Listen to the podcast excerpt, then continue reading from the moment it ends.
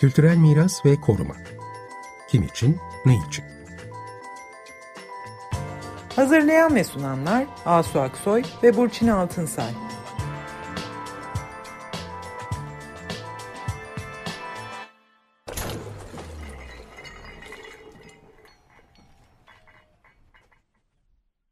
Merhaba, ben Burçin Altınsay. Merhaba, ben Asu Aksoy. Bu akşam e, kültür mirası konusuna değişik bir açıdan bakacağız. İlginç bir açıdan bakacağız. Kültür mirasının tanımını nasıl genişlettiğimizi birazcık e, göreceğiz hep birlikte. Neden böyle bir değişik bir açı dedik? Aslında radyoya bakacağız. Radyo yayıncılığına bir kültür mirası olarak bakacağız. Bunu da e, nasıl düşündük? Aslında e, Açık Radyo 22 Mayıs'tan itibaren 9 gün süreyle bir dinleyici destek günleri şenliği yapıyor. Çünkü Açık Radyo'yu ayakta tutan en önemli şeylerden biri de dinleyicileri tabii ki. Bir tarafta gönüllü programcıları, kurucuları program çalışmalarıyla radyoyu tabii ki götürürken öbür taraftan dinleyiciler katkılarıyla e, bu radyoyu e, ayakta tutuyorlar. Açık Radyo'nun bağımsız bir radyo olarak devamını sağlıyorlar. Dolayısıyla biz yani bu bu bu olguya, bu Açık Radyo'yu Türkiye kültür tarihinde e, bir miras değeri olarak görsek nasıl anlatırdık diye düşündük ve bu soruyu da sormak üzere tabii ki kim olabilir? Tabii ki Ömer Madra olacaktır dedik ve Ömer Madra'yı bu akşam e, programımıza davet ettik. Merhaba Ömer Madra. Merhaba. Hoş, hoş geldiniz. Hoş bulduk. Çok teşekkür ederim. Gayet mutluluk ve gurur verici bir şey programımızda bu meseleleri konuşabiliyor olmak birkaç kelimeyle de olsa. Evet, hoş geldiniz tekrar. Hoş ee, radyo Türkiye'de 1927'den beri radyo yayını var. Ee, işte en eskiden sadece İstanbul ve Ankara radyoları e, vardı, öyle başladı. Bizim e, programımız açısından tabii bu radyoların simgeselleşmiş yapılarından örneğin İstanbul Radyo Evi de şu sıralarda her an bir yıkılma, değişme, dönüşme tehlikesi de yaşıyor. Tabii bu ayrı bir konu bugün için ama bu da önemli. E, radyo yayını hem yerelden hem dünyaya enformasyon, sanat, kültür taşıyıcısı olarak en erişilebilir yayın teknolojilerinden birisi ve bu içerik ile kurulan ilişkinin tamamen duymak üzerinden olması da ilginç ve e, özel bir imkan. Bu e, yapılarla, parafernalyasıyla radyoculuğun nesnel bir mirası var. E, koleksiyonların parçası haline gelmiş durumda. Ama bundan da önemlisi hepimizin hatıralarımızda, günlük yaşamımızda elle tutulamayan bir izi, bir yeri var radyonun. Ve radyo yayınının e, ve dinlemenin de kendi tarihi var tabii. Bu bir çeşit bugün de devam ettiğini düşünürsek yaşayan bir miras aslında. E, eskiden bütün aile radyo başında toplanması, işte hepimizin çocukluğundan hatırladığımız, bizlerin çocukluğunda böyle bir şey vardı. E, sonra transistörlü taşınabilir radyolarla herkesin, her gencin kendi radyosu oldu. Sonra uzun yıllar TRT ile tanımlıydı radyo yayınları. FM yayını başlayınca işte daha farklı bir seviyeye ulaştı. İşte öğrenciler, geceleyenler özellikle bizim gibi mimarlık öğrencilerinin vazgeçilmeziydi radyo. Ee, o arada işte polis radyosunu da unutmamak lazım. Bizim gecelerimize hep eşlik ederdi. Ee, 90'ların başlarında da özel radyolar fenomeni çıktı. Arkasından onların kapatılmasına karşı büyük bir herkesi birleştiren bir mücadele oldu. 93'ten sonra daha anayasal hale geldi ve sayısız radyo yayını başladı. Şu anda da var. Üniversite radyoları da öne çıktı bunların içinde Boğaziçi, ODTÜ gibi. Ve 1995'te Açık Radyo kuruldu. Açık Radyo kuruluşu itibariyle ve halen sürüş şekliyle tamamen sivil bir oluşum ve sivil toplumun sesi olma misyonunu da taşıyor galiba. Siz bize şimdi biraz Açık Radyo misyonu nedir? Oradan başlarsanız. E, hay hay memnuniyetle. Yani esas itibariyle radyonun anlatılamaz önem, önemli bir şey var. Yani kültürel taşıma fonksiyonu var. E, benim uzun yıllardan beri üzerinde durmaya çalıştığım şey farkındalık yaratma noktası. Çünkü bir şeyin e, yani önde gelen e, felsefecilerinden dünyanın ve aktivistlerinden Noam Chomsky'nin e, de kendisinden işte 75 yaş küçük olan e, bir başka aktivist e, Greta'nın da ikisinin de aynı anda aşağı yukarı söyledikleri gibi bir dünyanın çok tehlike büyük tehlikeler altında olduğu e, bir durumda yaşıyoruz. Yani başta iklim olmak üzere ama işte pandemi geliyor üstüne o da bağlı olarak ve büyük bir savaşla yok olmak, açlık ve eşitsizlik filan şeyleri var.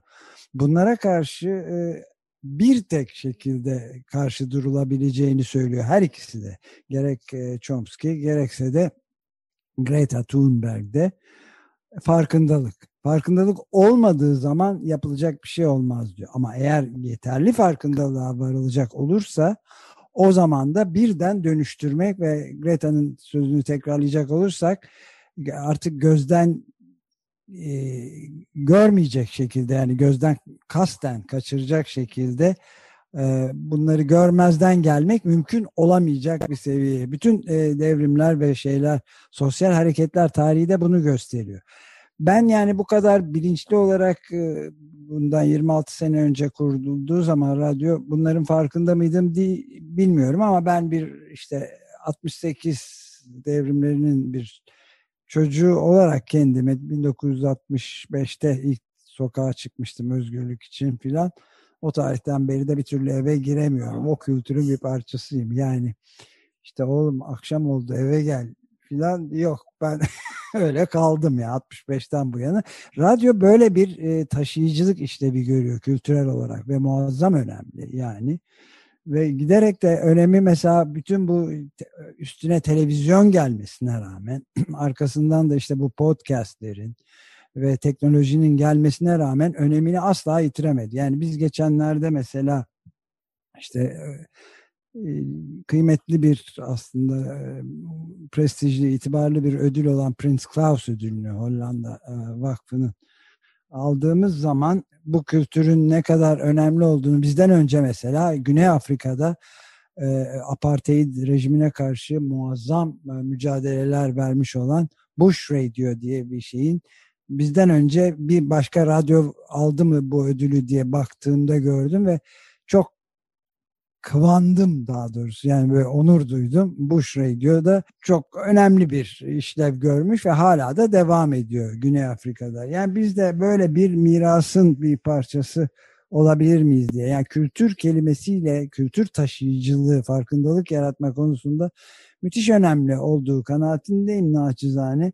Bu Orhan Pamuk e, Nobel ödüllü e, yazar e, bu Prince Claus ödülüne açık radyoyu anlatmak için bir şey istendiğinde çok güzel bir olağanüstü bizi yönlendiren bir yazı yazmıştı. Orada radyo kültürünü şöyle anlatıyor izninizle onu ve hemen tekrarlayayım. Yani 1955 ile 75 arasında çocukluk ve ilk gençliğimde Türkiye'de çok radyo dinledim.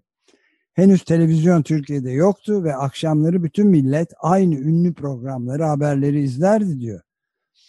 Radyo dinlerken Burası bana çok önemli geldi söylediği, yazdığı zaman. Tıpkı roman okurken yaptığımız gibi kelimeleri kafamızda resimlere çeviririz. Bunu yaptığımız için de bakışlarımız yani gözlerimiz sanki içimize döner. Entrospeksiyon yani. Bütün çabamız kelimeleri resimlere çevirmek için hayal gücünü iyi çalıştırmaya yoğunlaşır. Bu yüzden radyo dinlemenin özellikle hayal gücümüzü çok çalıştırdığına içtenlikle inanırım diyor. Ve açık radyoyu da çocukluğum ve gençliğimde olduğu gibi radyo dinlemeyi bir tutku, bir alışkanlık, önemli hatta neredeyse simgesel bir faaliyet haline getirdiği için de seviyorum diye bence e, çok net ve güzel bir şekilde ifade eden bir şey yapmıştı. Bunlara tabii katılıyorum demenin bir yani artı bir şey olmaz yani söylemek. Çok ama doğru. Yani bu bir kültür taşıyıcılığıdır ve bu yüzden de bunca senedir ayakta kalabilmiş olmak işte bu 18.sini de yapıyoruz şimdi işte. Açık Radyo dinleyici destek özel günlerini ve gelen tepkilerde bunu bir aile kültürü, bir dönüşüm kültürünün parçası, bir müşterek olarak yani bayağı parklar, ormanlar ve işte sahiller gibi filan bir kamu şey yapısı olarak görüldüğünü anlatıyor ve bunu ne kadar başarıyoruz bilmiyorum ama kurulduğundan beri önce o kadar farkında olmadan daha sonra da geliştirerek üst üste koyarak böyle bir katmanlaştırarak buralara getirmeye çalıştık. Ne kadar başardığımız tartışılabilir tabii. Yani diğer kitle iletişim araçlarına göre radyo çok erişilebilir, çok daha ucuz, çok daha lokalde hemen kurulup kullanılabilecek. O anlamda daha demokratik, daha sivil, daha bağımsız olmaya daha açık bir mecra değil mi? Ee, Kesinlikle öyle. Yalnız ve çok tabii aleyhte e, bu biraz önce Asu senin söylediğin sebeplerden dolayı aleyhte de kötülük için, habislik için de kullanıldığının örnekleri de var. İşte Ruanda e, e, katliamında daha doğrusu soykırımında yüzyılın son büyük geçen yüzyılın en büyük soykırımında da önemli bir rol oynadığında işte Radio Ruanda'dan biliyoruz. Yani filminden de biliyoruz. Bayağı bir kültürün katledilmesinde o kolay taşınabilir ve kitleleri hmm. harekete geçirebilme olanağından dolayı kötüye de kullanılabiliyor. Ama işte asıl bizim gözümüzü çevirdiğimiz tabii Bush Radio gibi filan çok önemli bir kültür taşıyıcısı radyolarında Kenya'da seçimleri değiştirdi mesela. Oy kullanamayan kitleler e, radyonun sevk etmeleri sayesinde kendilerini gene 1990'larda çok ciddi bir e, daha demokrat bir partinin çok iyi bir kullanımıyla bayağı seçim sonucunda etkileyebilecek nitelikleri var. Biraz önce sözünü ettiğim Güney Afrika'da olduğu gibi Kenya'da da böyle bir şey oldu yani. Hmm. Öylesine yaygın demokratik araçların tabii her zaman iki ucu, iki tarafı keskin bir bıçak durumu da var. Ama sizin demin söylediğiniz gibi aslında bir kültür varlığına dönüşmüş durumda açık radyo. Ve bunun esasında da direnme, dayanışma kültür, bu kültürün esasını oluşturuyor gibi değil mi? Böyle de devam edeceğini e, umuyoruz tabii. Size bir de şunu sormak istiyoruz. Bu açık radyonun mirası geleceğe nasıl aktarılsın? E, siz bu nasıl bir miras olsun diye düşünürsünüz? Ne kalsın açık radyodan? Yani kendisi de kalsın inşallah. E, onu istiyoruz tabii ki. Nasıl kalsın, nasıl yürüsün geleceğe istersiniz? E, yani e, demokrasi kültürüne e, yaptığı katkılarla ve şimdi bu önemli bir soru. Çok benim de üzerinde fazla düşünmediğim ve mutlaka düşünmemiz gerektiğini düşündüğüm bir şey aslında. Mesela e, büyük bir mutlulukla ifade edeyim ki en çok hayran olduğum e, dünyadaki radyolardan biri Democracy Now! Amy Goodman ve arkadaşlarının kurduğu. E, o bizden bir sene genç. Yani biz ondan önce kurulmuşuz. Bunun mutluluğu da var ama onlar zaten böyle bir şeyi taşıma e, görevini e, yapıyorlar. Amy Goodman yani olağanüstü bir arşivleri var ve mesela yapmış oldukları beklenmedik şeyleri, e, olağanüstü özgürlük mücadelecilerini, bu ister müzisyen olur, ister e, siyasetçi olur, isterse sporcu olur filan. Hepsini arşivleyip onlar artık videoda kullanıyorlar bir saatlikte. Biz de Açık Radyo'da senelerden beri yayınlıyoruz. Her hafta içi her sabah bir saat böyle 6 ile 7 arasında. Müthiş bir arşivleri var ve mesela ne bileyim Batı Sahra işte Polisario denen şeyde Fas'ın tamamen fosfat madenleri için yüzyılın son sömürgesi olarak kullanılmasına karşı orada girdikleri bir şeyde konferansa katıldıkları bir konferansa çaktırmadan bir şekilde Batı Sahra tarafına geçip oranın liderleriyle müthiş e, mülakatlar gerçekleştiler. Röportajlar, videolar filan. Bunlar kalacaktır. Yani e, bunlar ta, bu tarihin ta kendisi. Yani Howard Zinn'in işte Amerika'nın bilinmeyen tarihini halkların yazdığını söylediği gibi bizde de sayısız böyle örnek var yani. İşte İkizdere'deki mücadeleyi de biz getirdik. Daha önceki çeşitli çevre vesaire mücadelelerini de röportajları var.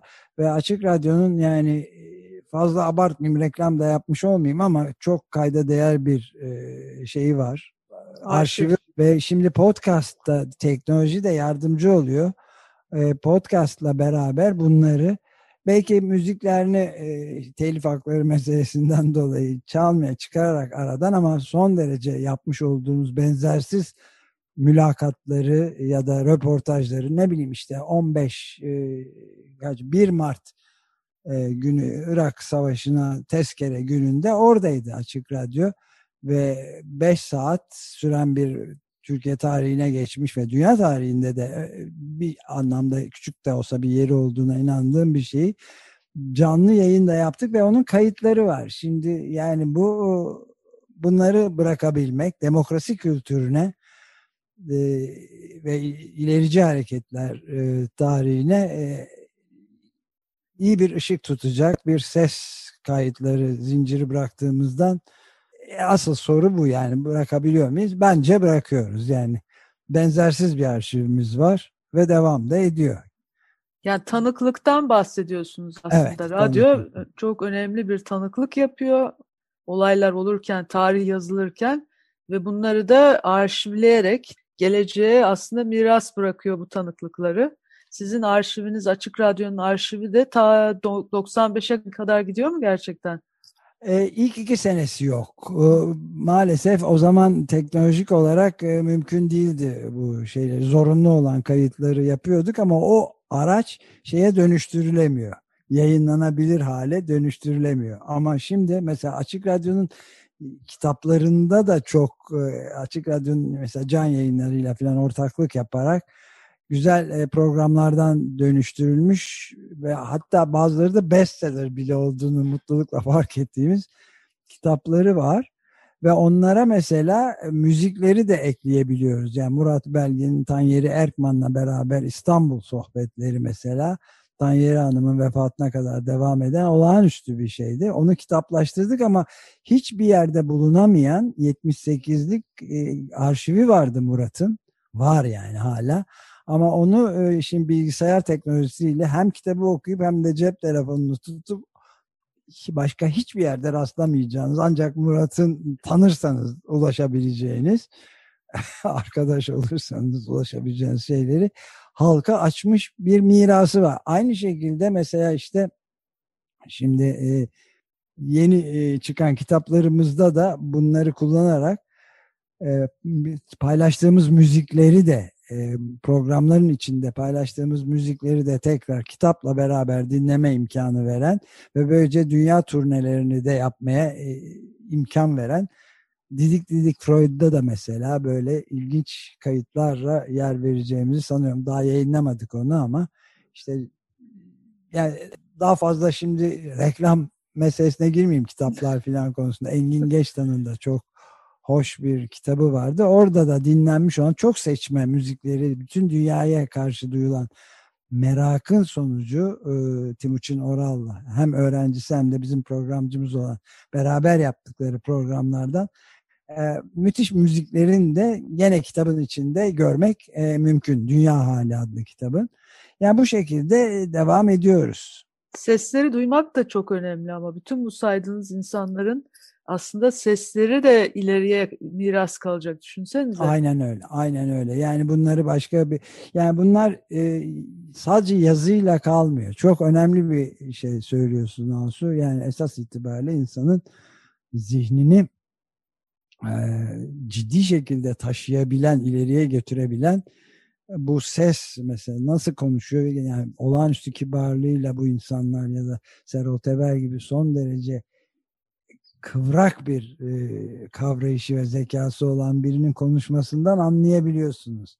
Engin Geçtan'ın o gizli esprisini filan da kendisiyle de dalga geçen üslubunu yansıtma imkanı buluyorsunuz. Tabii ki Murat Belge için ve Tanyeri Erkman için de aynı şey söz konusu. Yalıları filan anlatırlar. İnanılmaz şeyler oluyor yani. O yüzden çok iyi bir miras bırakabileceğimiz ümidindeyim doğrusu. Kayıtlarla somutlaştırdığınız bu mirastan söz ediyorsunuz. Bir de onun ötesinde demin de okudunuz. E, o yayıncısıyla, dinleyicisiyle, o dinleyicinin tutkuyla radyoya bağlanması hissini de yeniden canlandırarak o bir aradalık, o işte müştereklik meselesi de aslında önemli bir mirası olacak herhalde. Yani öyle eski fotoğraflara baktığınız zaman özellikle daha ilk başta söylediğiniz şey yani tek devlet radyosu filan olduğu zamanlarda evde oturulmuş işte kılık kıyafette gayet uygun oturmaya salonda oturulup herkes radyonun başında ve dinliyor. Yani öyle de bir şey var. Bir aile şeyi çok yaygın. Yani bir